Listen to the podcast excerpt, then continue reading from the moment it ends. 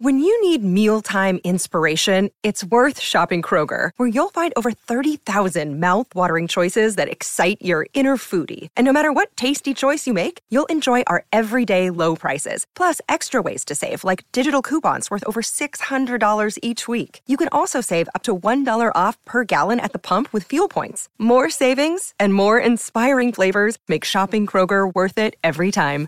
Kroger, fresh for everyone. Fuel restrictions apply. 630 CHED Inside Sports with Reed Wilkins. Weekdays at 6 on 630 CHED. Forged in Fire returns. It's an all new season of cutthroat competition. Premieres Tuesday, August 23rd on History. Riley takes the snap. He'll look to the right side. He's throwing deep again, going to the end zone, up in the air. Touchdown, Eskimos! Adarius Bowman. Hey, that's three. From Karpat in Finland, Jesse Puljujärvi. He takes the snap, and J.C. Sherritt goes over the top. The Eskimo defense has done it. Eskimos win the football game. It is short. Edmonton's home for breaking news on your favorite teams. Now, Inside Sports with Reed Wilkins on the voice of your Oilers and Eskimos. 630 CHED. Well, hello everybody. Hope you had a great weekend. It's Dave Campbell in for Reed Wilkins tonight. Reed fringing, not infringing, but fringing. the uh, every year for the last several years, Reed has uh, volunteered at the Fringe. Uh, he loves it, and uh, that means I get to play in the sandbox. Happy to be here. What a weekend it was for sports, huh? Canada, more medals. Yesterday, Andre DeGrasse, first sprinting medal for Canada in 20 years. Who was the last guy? Oh, you know who that was. Donovan Bailey, a guest on this show about uh, uh, two, three weeks ago, right before the uh, game started, as a matter of fact. Uh, won gold in Atlanta. Andre DeGrasse won bronze in Rio, and definitely will be a factor in Tokyo in 2020. And only 21 years of age. That's pretty cool. So we'll talk about that. We'll talk about a team that you used to know as the Saskatchewan Rough Riders. They're now called the Saskatchewan Rough Whiners, especially certain media over there and the fan base. There's a conspiracy against the Riders. There's a witch hunt. Oh no! The league doesn't like the Whitos anymore. Give me a break. anyway, we'll talk about the Eskimos. They broke a three game losing streak against the uh, Alouettes last week. Not against the Alouettes, but uh, they were playing the Alouettes. They won 23 12. A game where they dominated up and down the sheet, in my opinion, up and down the field um, on the stat sheet. I know the game's not won on the stat sheet, but uh, they won. I think that's the most important factor is that they won. They won. I mean, if we're sitting here talking about a four game losing streak, because some of you are calling in and texting in and tweeting me, and I think some of your concerns are valid, by the way. Well, you only beat the Alouettes by 11. Look at all those yards. Not many points. Three plays could have, on offense, could have really changed the complexion of that game. And we're talking a complete blowout. That's how close the line is sometimes. So Jason Moss will be by in about an hour from now. Eskimo show coming up between uh, 8 and 9 o'clock. It's going to be uh, very much an Eskimo alumni flavor. Blake Dermott will be involved. I'll leave that uh, with Morley Scott when we talk to him. Leave, leave him to tell you more at around uh, 7:50. Talk about the Edmonton prospects as well. Season ends. They uh, fall to the to Swift Current in the WMBL final, but uh, good year for the prospects. Good year at the gate, especially at Edmonton Ballpark. They averaged over 1,500 fans, which is not a lot when you look at the attendance, but I mean we're talking last year, year before, they're averaging what 150 so they're doing some good things. We'll talk with a guy who knows a lot about baseball in Edmonton, Orv Franchuk, who's a coach and a special advisor. All right, here's what's happening at the Olympics right now. Um, a lot of rain is happening at the Olympics right now. Uh, man, thank goodness that 100 meter final did not happen as we bring in uh, uh, Kellen Kennedy here. Kellen, how you doing, man? Doing great. How you doing, Davey? I'm, I'm doing awesome, doing awesome. Thank goodness that 100 meter final didn't happen tonight. no, it, it would have been a 100 meter uh, scuba race or Yeah. swim meet or something. Because man, that we were watching the 110 meter uh, hurdle qualifying, which is on delay now, and man, that uh, one heat that they did get off the ground and run was really ugly to say the least. Yeah, it was. It was splash, splash, splash. I mean, hurdles is crazy A anyway. lot, lot of hurdles going down, and I don't think that's uh, any reflection on how good these guys are. so because yeah, yeah. because they're good. I they, mean, they're really good at what they do. So you got to be crazy to be a hurdler for one. You got to have a lot of courage Mm-hmm. because you're you're talking about going fast and jumping hurdles that are quite high. yes, um, and like the mental and physical discipline to have for that sport is incredible. And then on top of that, they decide to dump a bunch of water on top of you tonight, and that's well, not good. they, but you know, Mother Nature herself, right? So, well, uh, this is what we're looking for tonight. We'll talk about the 100 meter final in a moment here, but uh, Shawn Barber of Toronto, who is the reigning world champion in pole vault, looking to add to Canada's 13 medal count in Rio, uh, completes the men pole vault final. Now he got a bit of a shock in the qualifying round. Took him three tries to clear 5.45 meters. Barber hit the six meter mark earlier this year. So there could be a 14th medal tonight. But the rain, Kellen, has delayed the final. yes, yeah, So, so we're just sitting here and waiting. And I, I know we're uh, and watching volleyball right now. Canada up one set to, to none on Italy. yeah, men's volleyball, yep. Yeah, leading 12 7 in the second set. So I'm not sure what Canada's record is in volleyball. I know they upset the U.S. in their first game. So, Which is good. Yep. yeah, very good. Yep. Anytime you can beat the U.S., that's great. Oh, and anything. If they had Yahtzee as an Olympic sport and we beat them in the U.S., it would be great. Uh, also, should mention uh, Canadian paddlers. Mm, bad day. Former medalists Adam van Koeverden and Mark Oldershaw both failed to advance to the final rounds. van Koeverden, who's from Oakville, Ontario, got off to a bad start in the men's kayak singles 1,000 meter semifinal, coming in sixth place. He'll now race in the consolation B final. 34 year old says not his best race of his career. Oldershaw from Burlington, Ontario, finished fourth in his singles 1,000 meter canoe semifinal, failed to qualify for the A final. Canada's best shot at a paddling medal is Halifax kayaker Mark de Jonge, defending world champion, competes later in the uh, in the week in the 200. So kind of a quiet day.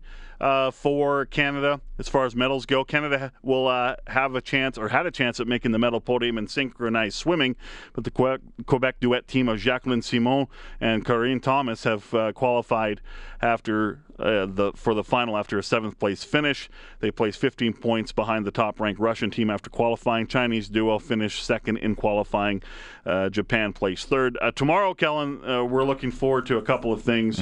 Uh, Canada's women's soccer team have a chance That's to a big one, yeah. reach the gold medal final. Yes. Something they couldn't do four years ago. in Playing Con- Germany, though, it's going to be tough. Yeah, because they faced them once. Germany's, Mm-hmm. I believe, second or third in the world. Right now, I've- they're, they're top five guaranteed. Yeah, it's going to be Canada's- tough. Yeah, eight or 9 Mm-hmm. They beat them in the preliminary round. Canada did 2 one But to do it again, ooh, that's going to be real tough. It'll be a good match-up anyway. It It'll will. be good. That goes one o'clock Edmonton time tomorrow. All right. And then women's basketball team with, uh, you know, we talk about the Plouffe sisters. Mm-hmm. So they're on the team, uh, Michelle and Catherine. Uh, they got a tough draw against France in the quarterfinals. That will be tomorrow night. So we'll look forward to those two. Kind of a local Events. flavor with that team. Also, with them being kind of HQ'd over at the Saville Center quite a bit of the time and that stuff. So Yeah, it's yeah. good. Yep. What'd you think of the uh, 100 meter final? Awesome. Yeah. That was great. that was So- awesome. So much hype, hype for sub 10 seconds, but it's the best sub 10 seconds you'll ever see. Davey, the kid is 21 and he's pulling out a 991 in the 100 meter final at the Olympics. Wait four years from now, and we're going to wait and s- uh, we'll see what numbers he puts up. He'll constantly probably be in the 980s with his times. Yeah. If he can get low 980s co- uh, consistently, like a 81, 82, he's set. Yeah. He's Uh, set. And with if, if, if the rumors are, are true and Bolt is said to be mentoring this guy, Mm-hmm. sky's the limit. I, I love the. I don't know if it was true camaraderie, true true friendship between Bolt and DeGrasse, Hmm. or if it was just out and out tactics by Usain Bolt to get into DeGrasse's head. But you know, high fives, low fives, fist bumps. Uh, you know, you're you're you're gonna get it, kid. You're gonna you're the next big you know, big thing in this uh, in this in this sport. You know, See, I, I think it was just it, it was pure sportsmanship. I think that he's this is probably Bolt's last Olympic Games. Mm-hmm. Uh, just age wise, because he's 34 now. I doubt that he'll be running at 37, 38 in Tokyo. Yeah. So- Actually, he's thirty. He's going to be thirty soon. He'll be thirty-four at Oh, okay. Tokyo or just, 34 in there. yeah. Okay, so Yeah, but maybe, still, but yeah, Still, I mean, that, there's a lot of wear and tear on that body. exactly, yeah. and he's running at 981 right now. Mm-hmm. So, and when he won, he was around 953, I Yes, believe, yeah. in uh, Beijing. So he's lost three tenths off of the peak of his career. Yeah. We'll just put it that way. He's on a, the downslope of his career. So, you know, I think it's it, it, it it's nothing but a good thing, in my opinion, to have DeGrasse around the greatest of all time in the sport.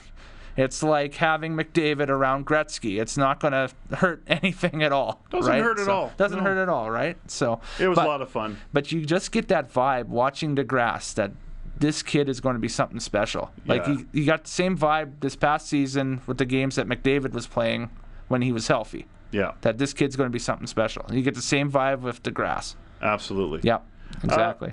Did you know there's a new CFL team is there a new CFL team? in team? Saskatchewan? Oh, Now, I don't know if they have to share the venue at Mosaic and the next year share the, the new Mosaic Stadium. do they have trouble finding the goal line too? Or Yep. uh, but, you know, we all know about the Saskatchewan Rough Riders. yes. Well, now there's the Saskatchewan Rough Whiners. Oh, okay. But funny thing is, is they're coached by the same guy, Mm-hmm. And they still have Darian Durant as their quarterback. yes. Oh, it's basically the same team who have morphed into, um, well, troublemakers, and now because they've been fined several times this season, at the tune of a hundred grand or Yeah. close to it, because they used the wrong ratio in a game because they were using 15 to 20 players on a pre-practice squad and Mm-hmm. Mixing them in practice and using injured players that they weren't supposed to use in practice. And because uh, also they now this might be a little chintzy but they stepped on a team's logo. They stepped on the logo in Calgary at center field Yeah, yeah. Uh, a couple weeks ago so they got fined five grand. Um, but wow there's how many more conspiracy theories can come out of this uh, you know come out of this province can come out of that city come from the uh, certain members of the media kellen? Oh, a lot more, a lot more, and it's it's it's it's snowballing now at this point, and we're we're going to hear it even towards the end of the season. There's going to be probably one or two more that pop up after minor infractions or something because, let's face it, this is not the team that Chris Jones had last season here became a well polished, well oiled, you know, professional football team. Yep. The team he's got right now in Saskatchewan is the farthest thing from it right now. it's a mess It's an absolute especially mess. defensively maybe not offensively but defensively they're a mess And, and we know what a mess can be like. All we have to do is go back a few seasons to 2013 and see exactly what a mess our team was. Yeah, right? But exactly. this is a this this I'd hazard to say is a worse mess in Saskatchewan than what we had in 2013. Yeah. I, I just don't understand, and I, I had enough finally on Sunday, and I kind of, uh, yesterday, I, I kind of let this go for a bit. Yeah. And then all of a sudden I said, okay, enough. Conspiracy, witch hunts. Why don't Rider fans focus on the issue at hand? Yeah. That the team broke rules. There are CFL rules and bylaws, no matter how chintzy you think you know it is. You might think jaywalking is chintzy, The- but it's still something we can't do in, in society. But this is this is a sport. Uh, there's certain things you can't do, and they went way overboard on certain areas, especially with their roster. And, and the tweets coming from members of the Riders broadcast team, for example, out of Regina, were just abs- absolutely just ludicrous in my mind.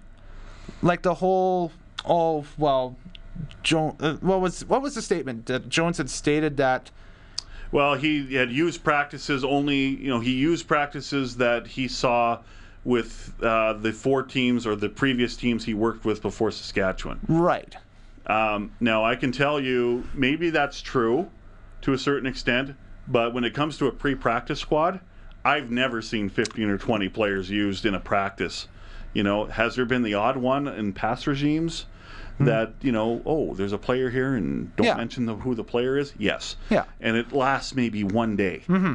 But Jones was doing this for weeks, Yeah, and with a larger amount of players. yeah, a larger amount of players. That's so uh, you know every team has in the CFL, and this is just good pre-scouting for most teams in the CFL. Three or four guys that are free agents that come in and work with the offense, work with the defense. Yeah. That's it, right? We're not talking about the entire practice roster from UNLV coming up to sit in the stands in Mosaic here, right? yeah, exactly, Which is what he was doing, exactly. although And- they were from different colleges. But, in in front of the media too, which was incredible. Uh, now you can bring up players. You can bring up as many as you want. Hmm. Now you can't involve them in a practice. You can't involve them in meetings. Now one thing that wasn't determined, and I know we're up against the break here, Yeah. but. Uh, you know they were not. There was rumors they were being housed, fed, paid for, that sort of thing. Now that didn't come out in in the fines. But here's as we finish up here, Kellen. I Yes. appreciate your perspective here. Oh, no worries. Yeah. Two things, Rider Nation. Two things. One, focus on the problem, not on the league. Hmm. The league isn't doing anything that they're not supposed to be doing. They are fining a team that violated CFL rules blatantly. And you can argue the fines are chintzy, and I would agree they're not very good, but this is a CFL. They don't fine harsh, they just don't. Um, but still, a message sent. Me- message was sent that you're doing something wrong, and we're going to slap you for it. Yep. We're, we're going to we're going to you know hold you accountable. So why don't you be mad at Chris Jones instead of the CFL? Okay. Secondly, why don't you take cues from your president and CEO Craig Reynolds?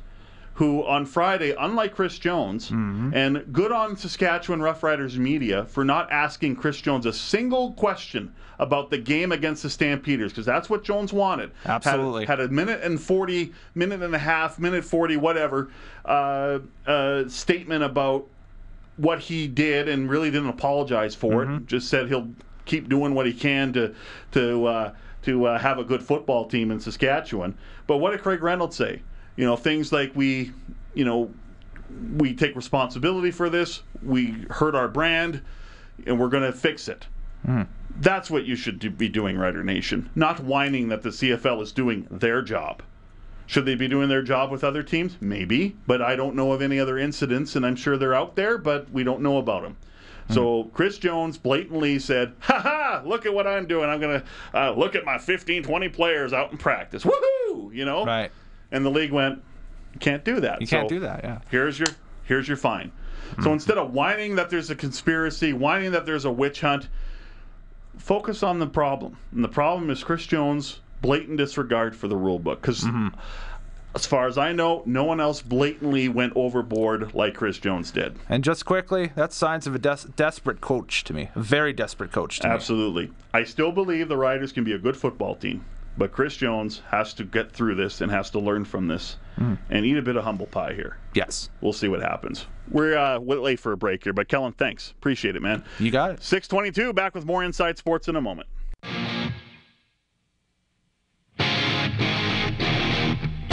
This is Mike Riley from your Edmonton Eskimos, and you're listening to Inside Sports with Reed Wilkins on 630 CHED.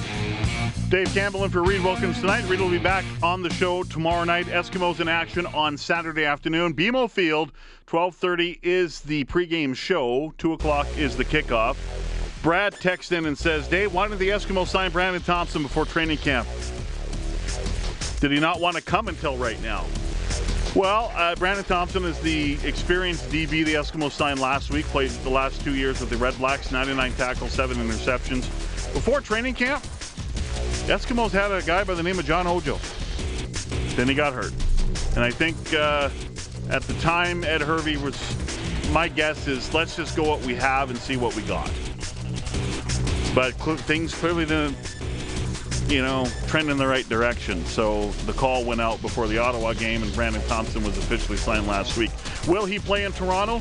I think there might be a good chance. We'll find out starting tomorrow it looks that way as the Eskimos return to practice. News is next with Scott C. Bourgeois from the 630 CHED 24 Hour News Center. Talk about Andre DeGrasse's bronze medal win in the 100 meter men's sprint final last night in Rio. That's up next.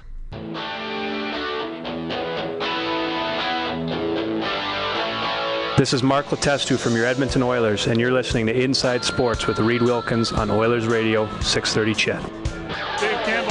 Wilkins. Tonight we're here for Action Furnace, home on the fixed right or three guarantee. Visit actionfurnace.ca.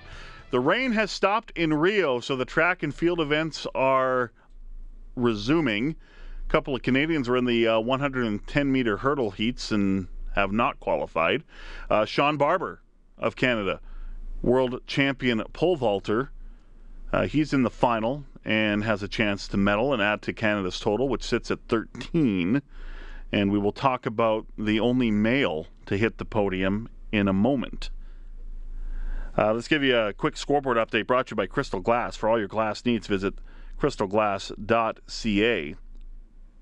And uh, the Toronto Blue Jays are in action. They're down 1 0 top of the fifth inning in New York against the Yankees entering play today. Toronto is up a half game over the idle Baltimore Orioles, so the Blue Jays trying to uh, increase that lead to one game if they can win. If not, then uh, they'll be uh, tie for first place in the AL East. Boston already played today, and they beat Cleveland by a score of 3 2, so Boston is one and a half games back right now. Uh, you can text in at 630 630. Uh, Brad says, uh, Dave, don't you think the Eskimos should play three international receivers and play an extra Canadian on the D line uh, or on defense like a tackle? And uh, they're already doing that now. Uh, Jabari Hunt is listed as a starter along with Almondo Sewell. So, although you said Canadians, didn't you? Yes, Canadian well. Uh, well, right now, I don't know where else you would play the extra Canadian. That's the problem. Um, you know they're at they're at uh, seven right now. Uh, they do list Jabari Hunt as a starter, but it's been Eddie Steele that's been starting. So there's your two Canadians on defense. Uh, you have uh, you have Steele and you have Neil King on offense. You have three on the O line, then you have three in the re- in the receiving corps. So you're playing with one over the limit because uh, you need seven Canadian starters. So uh, they do have the room for another American. And I wonder at this point, or at some point in the season, whether they'll think about using another Canadian or another international receiver. Right now, they seem content to go with the three Canadians. And the thing that you lose, I believe, right now, you have Darius Bowman, you have Derel Walker. They're good. They're just that good. Um, but your third receiver, who is it? You know, I thought Reed Wilkins brought up a good point last week with me on the Points After show. Does this team miss Kenny Stafford? I think they do. They didn't want to pay him the amount of money the Owls were going to pay him to be a third receiver, which is about you know 175, 180, somewhere in that range. Uh, so they don't have a third option. We thought it was Corey Watson. We thought maybe it would be Chris Getzlaff. It's not Nate Coehoorn. So right now it seems to be Bowman Walker with some of John White mixed in there. So does that change down the road? I don't know. Devin Bailey, I think, is someone that could be the third receiver or fourth receiver at some point on this team, but he's just working his way back in the lineup.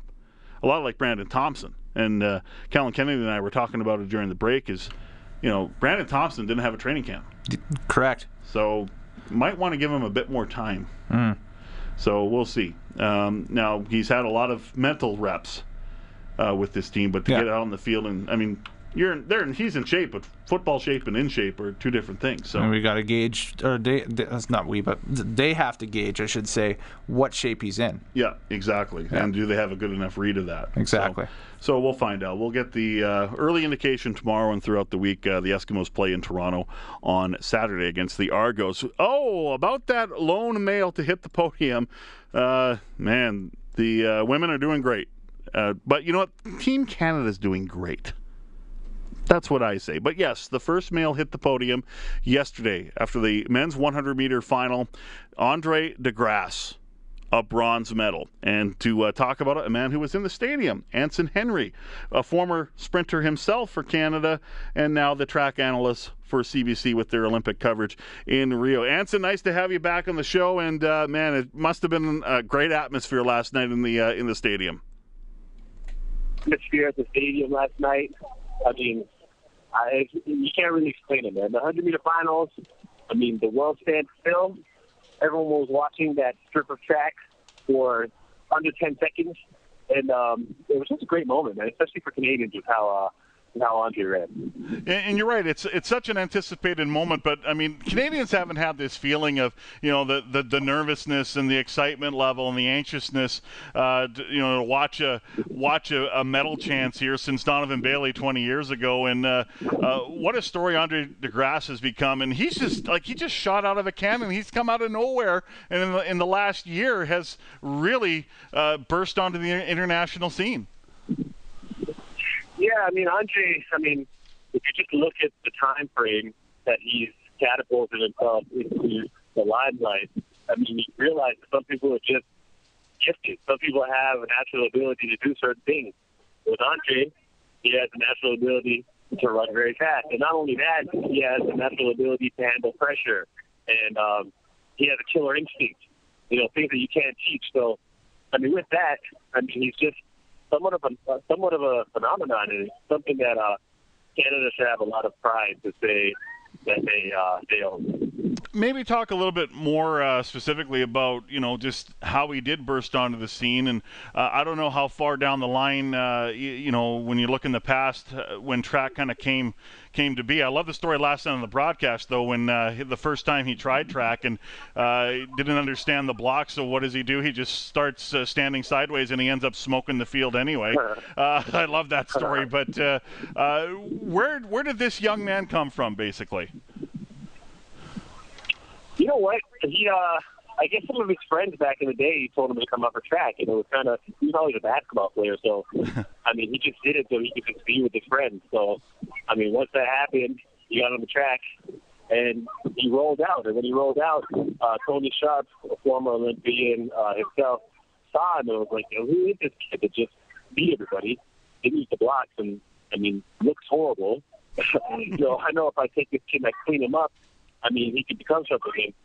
I mean, by later on that year, he was able to run really well and be on top of his age group. And I mean, the rest is history. He went away to school, and um, you know what? We are where we are now and he went to USC and he made the decision to leave USC. And uh, I, at one point, I know reading articles about him that he was kind of questioning that decision. Well, after last night, I think it's a good decision.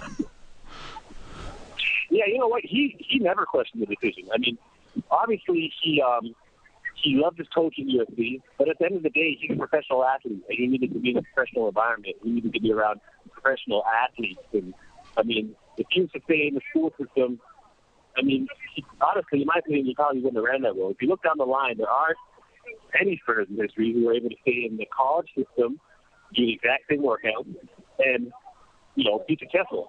So I mean, it, it is what it is. You have to go into a professional environment with professional athletes. And as you can see, it worked out for him because, I mean, it's totally, he ran very well in college, ran very fast in college. But when you're in the professional game, it's totally different. And, um, you know, he did his thing. He proved his, his, his decision was a good one.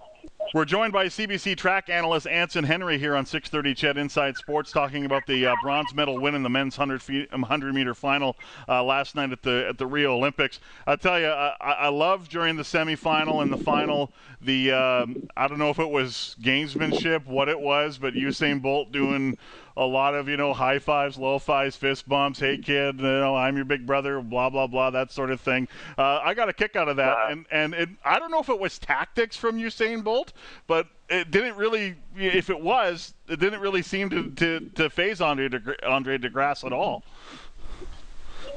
Yeah, I mean the thing about the thing about Andre is he's so new to the sport that he hasn't raced Usain enough or been around track and field enough to understand who Usain Bolt is and how he's been dominating. He hasn't been exposed to it, and he hasn't felt, you know, the beating that some of the other sprinters have. So he's ignorant to feeling any kind of fear towards him. So with that, he's just out there running.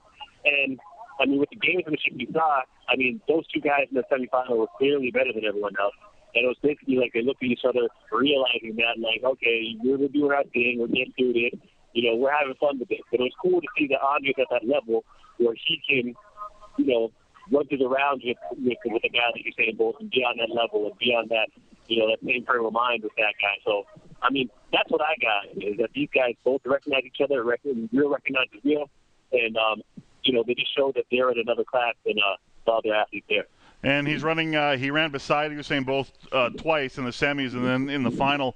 Uh, when you look at uh, DeGrasse's final, uh, did he do w- w- you know all he could to you know achieve that medal, or did, did he did he make some mistakes, or did it or was it basically he ran the best race he could? Uh, well, it it was a personal best, but me looking at it visually, uh, the middle of the race wasn't as clean as it could have been. And, and talking to his coach, Stu McMillan, after the race, we were talking about the same thing. We had a chat, a good chat about how the whole race went. And I mean, the thing about the Olympic final is there's so much tension. There's so everyone realizes this is the moment. And the thing is, once the gun goes, a lot of times everyone just wants to get to the line by any means necessary. All technique, everything goes out the window. And the guys that are able to hold it together the best, they're going to have the best performances. And I think I mean, it proves that that point that is made. The medalist executed the race to the best, uh, you know, better than anyone else in the field. But even still, um, Andre didn't have that clean of a race. He might have executed better than other people who didn't medal, but I mean, as far as the middle of the race, it wasn't it wasn't that clean. He didn't execute his uh, transition that well. He didn't. Uh, he was kind of tight, uh, so his knees weren't coming up as well in the latter part of the race, even though he posed very well. But like I said before, he's got that competitive mentality, that raw, I'm going to beat you, you're not going to beat me, I will get to the line before you attitude. And um, that's what he showed to get to the line last night. And you have to have that to be a medalist at the Olympic Games. And he's only 21. Yeah, and he's only 21 years old, so there's lots more to come. Yeah, absolutely. As we're joined here on Inside Sports tonight by Anson Henry, CBC track analyst, talking about the uh, bronze medal win from Andre DeGrasse of Canada last night in the men's 100 meter final. Usain Bolt uh, wins his third straight Olympic 100 meter men's uh, uh final gold and uh, seventh gold medal, I believe. And uh, this one different because he had to really work for it. But man, what a, I mean, what what a legacy this man is is leaving the sport. Yeah, I mean, um, they were going to beat him, it was going to be last night because, I mean, 981 is the slowest time he's ever run to win a championship. And, um, I mean, he's obviously on the decline a little bit now. And, I mean, if, if you were going to beat him, you were going to beat him last night. I, if he runs next year at the World Championship in London, maybe they'll have another chance. But, um, I mean, the thing about him, even if he runs that slow, he still has that aura around him that, that kind of causes other people to falter. Aside from Andre, but a lot of people will run a lot worse when they're running against him because it's him. They're not running their race. They're running to beat him. And he still has that over people. So even with a time at 981, he's still able to clearly beat everybody. And that's impressive in itself. Yeah, for sure. And you know, some people might be a little bit offended by the swagger and the the antics. Uh, you know, maybe normally I would, but I just love it. There's just something about Usain Bolt that just you you gravitate towards. Yeah, I mean it's entertainment. I mean it's, it's cool to see, and I mean me myself, I like seeing people do great feats easily, and I think everybody in the world likes to see someone having fun. So I mean, put that together. I mean, that's what you have in Usain Bolt, and I mean when the sport, I mean the sport's going to live on even when he's gone. It's just going to be different. Yeah. But I think that with his era, he's brought that he brought that to the sport, and it's something new, something unique. It's something that we've never seen this before. So, I mean, the sport will obviously miss him when he's done, but I mean, this has just been his niche, his era. When when he's gone, there's going to be another niche, another era, and um, the sport's going to live on regardless because I mean, everyone loves speed, and that's what the 100 meters is all about.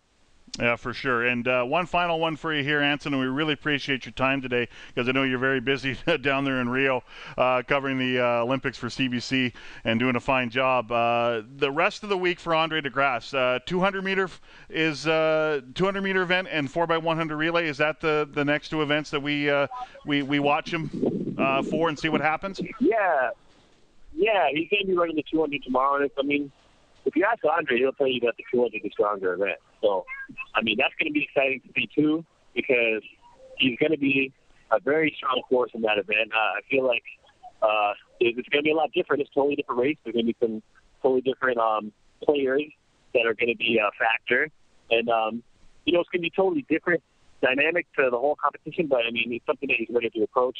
Um, I was having a lot of fun this week uh, with this, this little skip that I made. Uh, about the Andre arm. Uh, the thing is, when, when Andre really gets accelerating, his arm really flails out. His right arm really flails out.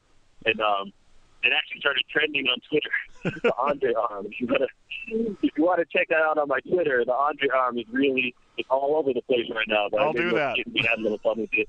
Yeah, and um, but yeah, in that 200, you're gonna you're gonna see this. Well, once he really gets accelerating around that turn and coming off that turn, uh, his turnover is really fast, and a lot of people with fast turnover can be.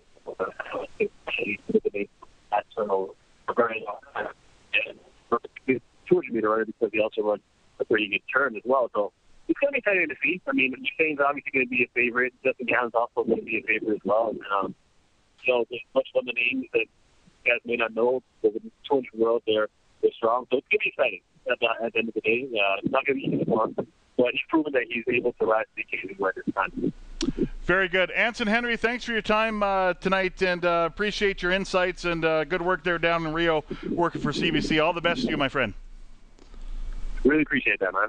All right, that's Anson Hen- Henry, who is a track analyst for CBC, former uh, two time Olympian, and uh, competed on the world stage uh, for a number of years on the track scene. Also, we didn't get a chance to talk about Aaron Brown. Uh, Aaron Brown, if it wasn't for a perhaps a stiff headwind, might have been in the semifinals at least, but he's run a sub 10 second time as well. So there's only four Canadians that have done that. Donovan Bailey, Bruny Surin, Andre DeGrasse, Aaron Brown. So Aaron Brown's might might be someone that we'll talk about as as well down the road. So uh, the high jump final or the high jump pole vault final. Derek Drouin's pretty good in uh, high jump as well, but uh, pole vault final is going on right now with uh, a very good chance for Shawn Barber to hit to hit the po- podium. He's a uh, reigning world champion in pole vault. We are here for Northlands Park Racetrack and Casino, Western Canada's most important horse racing event, is almost here. The Canadian Derby, presented by CIBC at Northlands Park, August the 20th. Back with more Inside Sports in a moment. My lemonade stand wasn't so popular, so I switched to giving away advice. Here are my top sellers Never cut your own bangs, ever. If you want a dog, first ask for a pony. But my favorite advice? Save hundreds by combining your home and auto insurance through RBC Insurance. Want some more great advice? Visit rbcinsurance.com slash save for details. Distributed by RBC Insurance Agency Limited and underwritten by Aviva General Insurance Company. Savings calculated off standard rates. Conditions apply.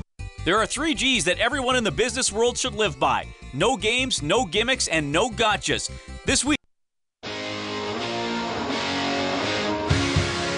Your home for breaking news and expert opinion. Inside Sports with Reed Wilkins on 630 CHED. 654, the pole vault final is well underway. Shawn Barber of Toronto, who is a medal threat world champion in this event, uh, missed his first attempt. Uh, did you see how many, uh, how high that was? Uh, he just clipped the the pole with his uh, Okay. feet going over. So if he missed it, it wasn't by much. Not sure what height it was. So, uh, but he gets one or two more attempts, I believe. So, uh, so not not a great start for Shawn Barber, who has a, a definite shot of reaching the podium uh, here tonight in Rio. So we'll see what happens. So the athletic events are back underway after a massive rain storm went through Rio. Uh, they need it because there's a, there was a I saw in the, the pictures on the television. There's some kind of fire going on. Yeah, there's like a wildfire around the city or something like that, isn't there? So hopefully that rain hit that wildfire. Yeah, hopefully. Uh, so, but yeah, the athletics uh, athletics venue, boy, it was sure Mhm. soggy. So it's good that they're back up and running again. So Shawn Barber missed his first attempt, so he'll have to try and uh, get it to go Mhm. in his second attempt. So we will see what happens.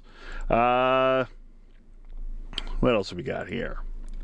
Ah, let's give you a scoreboard update. Let's see how the Jays are doing, who have a half game lead on the Baltimore Orioles in the American League East. Right now, top of the sixth. Jays still losing by a score of 1 nothing. If the Jays uh, hang, uh, find a way to win this game, they'll move up another half game because Baltimore is idle tonight. They'll move to one game. If they can't, then uh, there'll be a tie atop the uh, AL East standings. So there you go.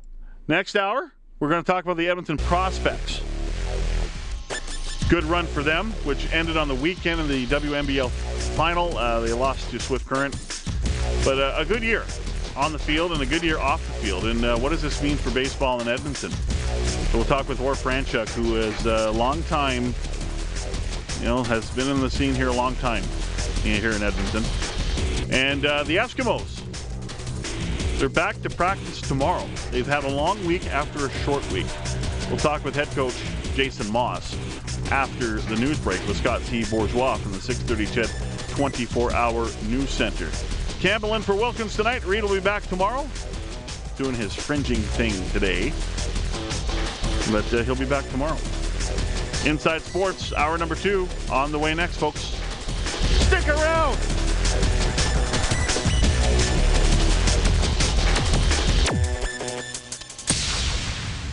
Six thirty CHED Inside Sports with Reed Wilkins weekdays at six on Six Thirty CHED.